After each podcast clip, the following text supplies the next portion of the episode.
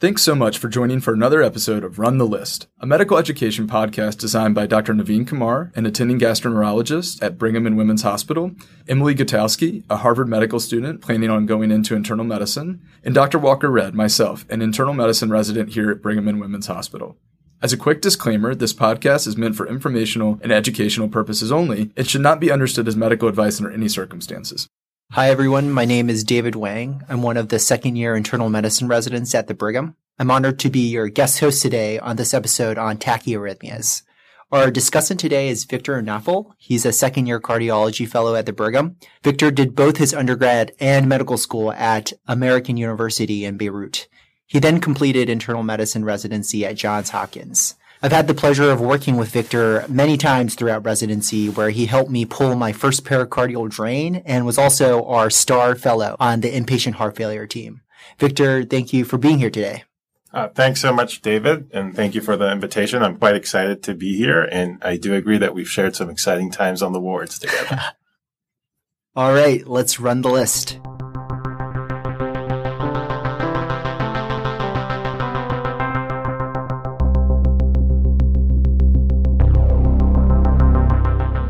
Today, we have a case of a 33 year old female presenting to the emergency department with palpitations. Her vitals at triage include a heart rate of 150, a blood pressure of 100 over 70, and an O2 sat of 99% on room air. Victor, what do you think about first in this case of tachycardia and tachyarrhythmia? David, so it's first most important to determine whether a patient is hemodynamically stable or not. So if patients are unstable, i.e., they are hypotensive, or if they have symptoms that might suggest cardiovascular compromise, such as chest pain, altered mental status, or shortness of breath, then that is a sign that you need to restore a normal rhythm as soon as possible. I would go ahead and perform synchronized cardioversion. If they are stable, then you have a little bit more time to define the underlying rhythm. Fortunately, she's stable for now. She's not lightheaded and she's protecting her blood pressure, so we can hold off on giving her electricity for now. What is your diagnostic framework for sorting out the cause of her tachycardia? Excellent. So now that you know that the patient is stable, as we said, we have a little bit more time to determine the underlying rhythm. My first approach for a tachycardia is to determine whether it is a narrow complex tachycardia, QRS width less than 120 milliseconds, which usually suggests an SVT, or a wide complex tachycardia where QRS width is more than 120 milliseconds. That could be either an SVT with aberrancy or ventricular tachycardia. And to differentiate those two different rhythms, SVT with aberrancy or VT, there are a set of defined Brugada criteria which are helpful to use. But I've devised four other quick and dirty criteria that I use to determine what the underlying rhythm is. First, I look for concordance in the precordial leads. So if all your QRSs in the precordial leads are either all positive or all negative, then that suggests VT. The second point is looking at the inferior leads, leads 2, 3, and AVF. And if your QRS complex is negative in all those three leads, then you're likely dealing as well with ventricular tachycardia because that complex is being conducted from the apex to the base. Then SVT will be conducting down the AV node and that means you're going from the base to the apex of the heart. The third point is to quickly scan the 12 lead ECG for any capture or fusion beats.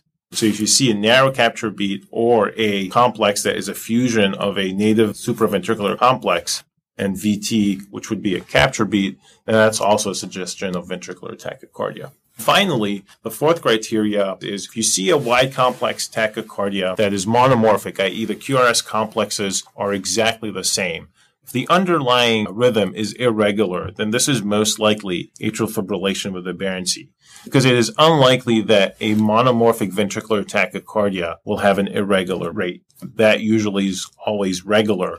So if you have a wide complex tachycardia that's monomorphic and the rhythm is irregular, then that's usually an atrial fibrillation or some supraventricular tachycardia that's irregular with aberrancy. Fortunately, our patient had a narrow QRS. Victor, what's your schema for thinking through narrow complex tachycardias? So for narrow complex tachycardias, you really want to identify whether they are regular or irregular.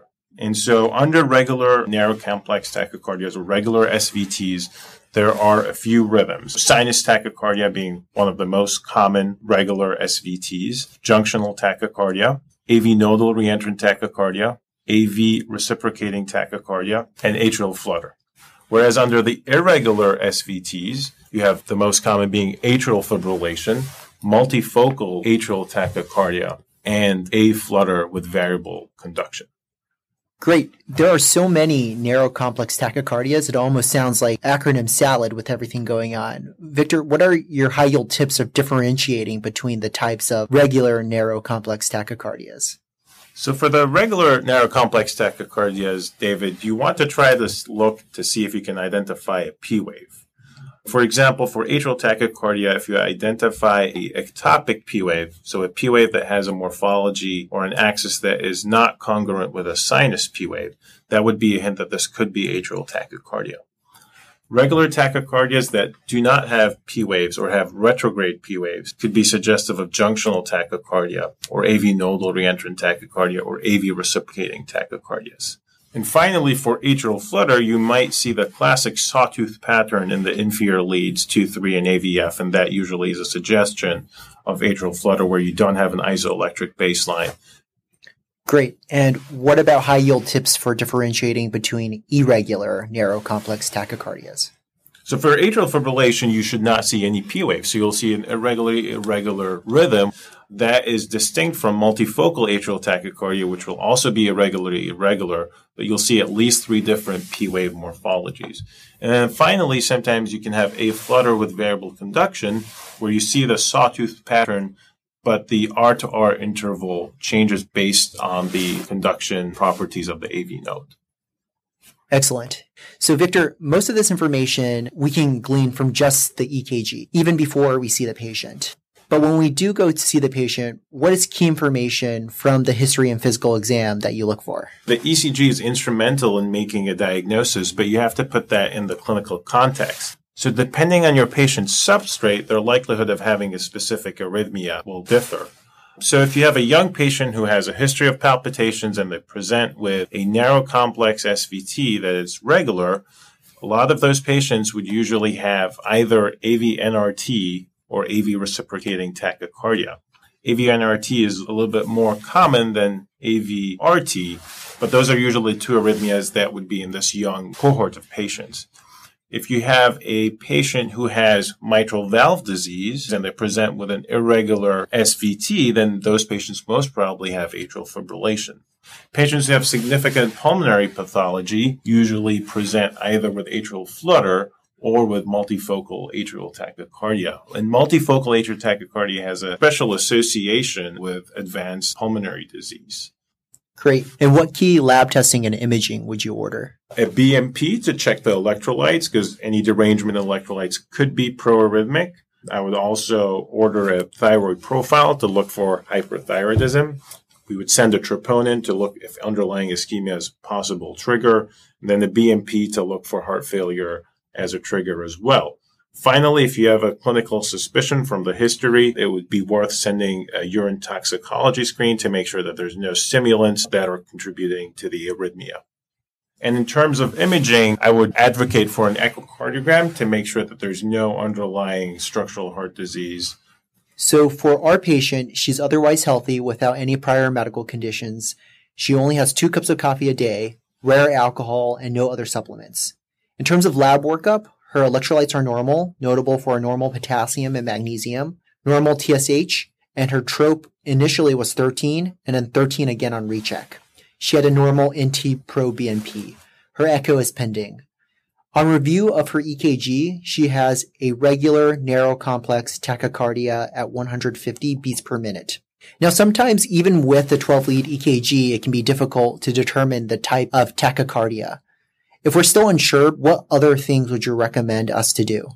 So when you're in a situation where you're not able to differentiate the different types of SVTs, it's quite helpful to try to alter the AV nodal conduction properties. And you can get about that by doing some maneuvers I think the Valsalva is the most commonly used because it's most readily performed and is associated with the least discomfort to patients. And it really would advocate for the modified Valsalva given the recent evidence. From a pharmacologic standpoint, if your physical exam maneuvers fail, you can resort to adenosine. So adenosine is a short acting medication that can decrease conduction down the AV node.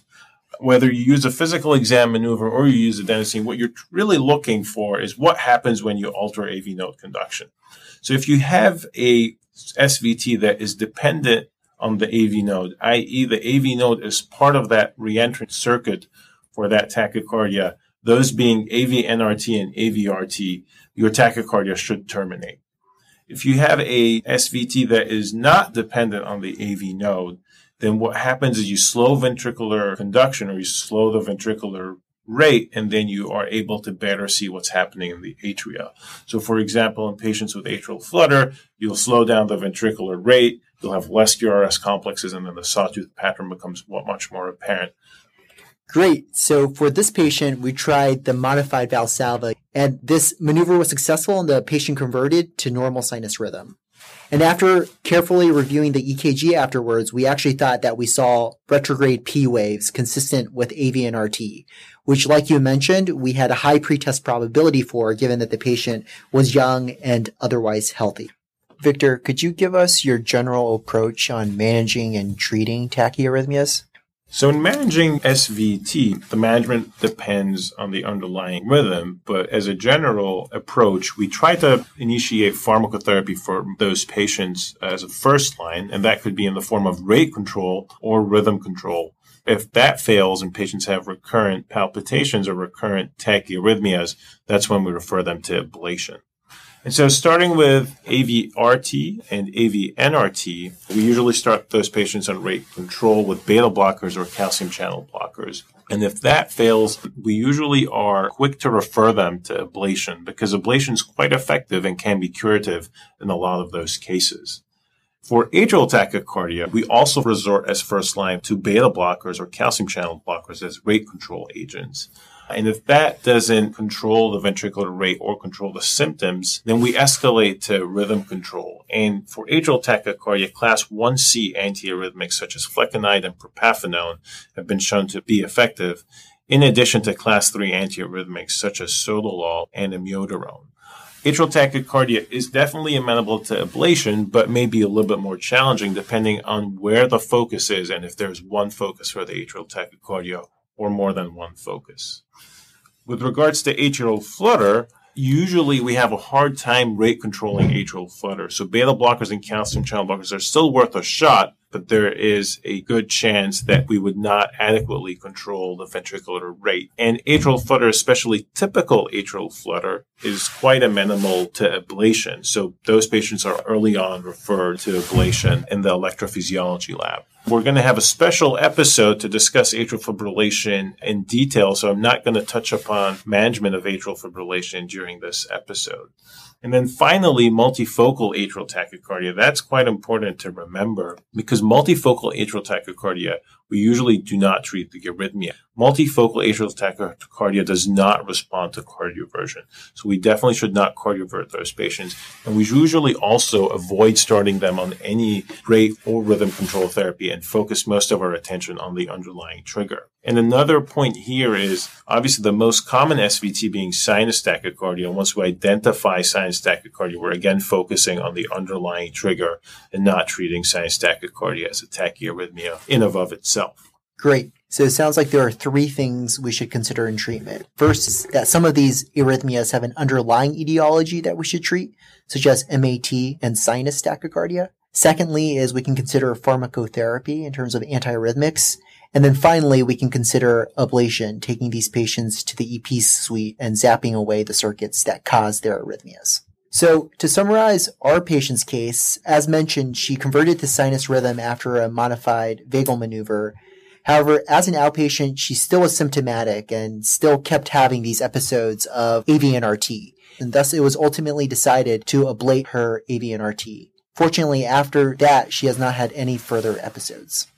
So to summarize the three key points of our case, first, in any patient with a tachyarrhythmia, assess if they are stable or unstable. If they are unstable, then call for help and immediately proceed with cardioversion versus defibrillation. Second is the big picture schema of differentiating between types of tachyarrhythmias. The two questions are first, is the QRS wide or narrow?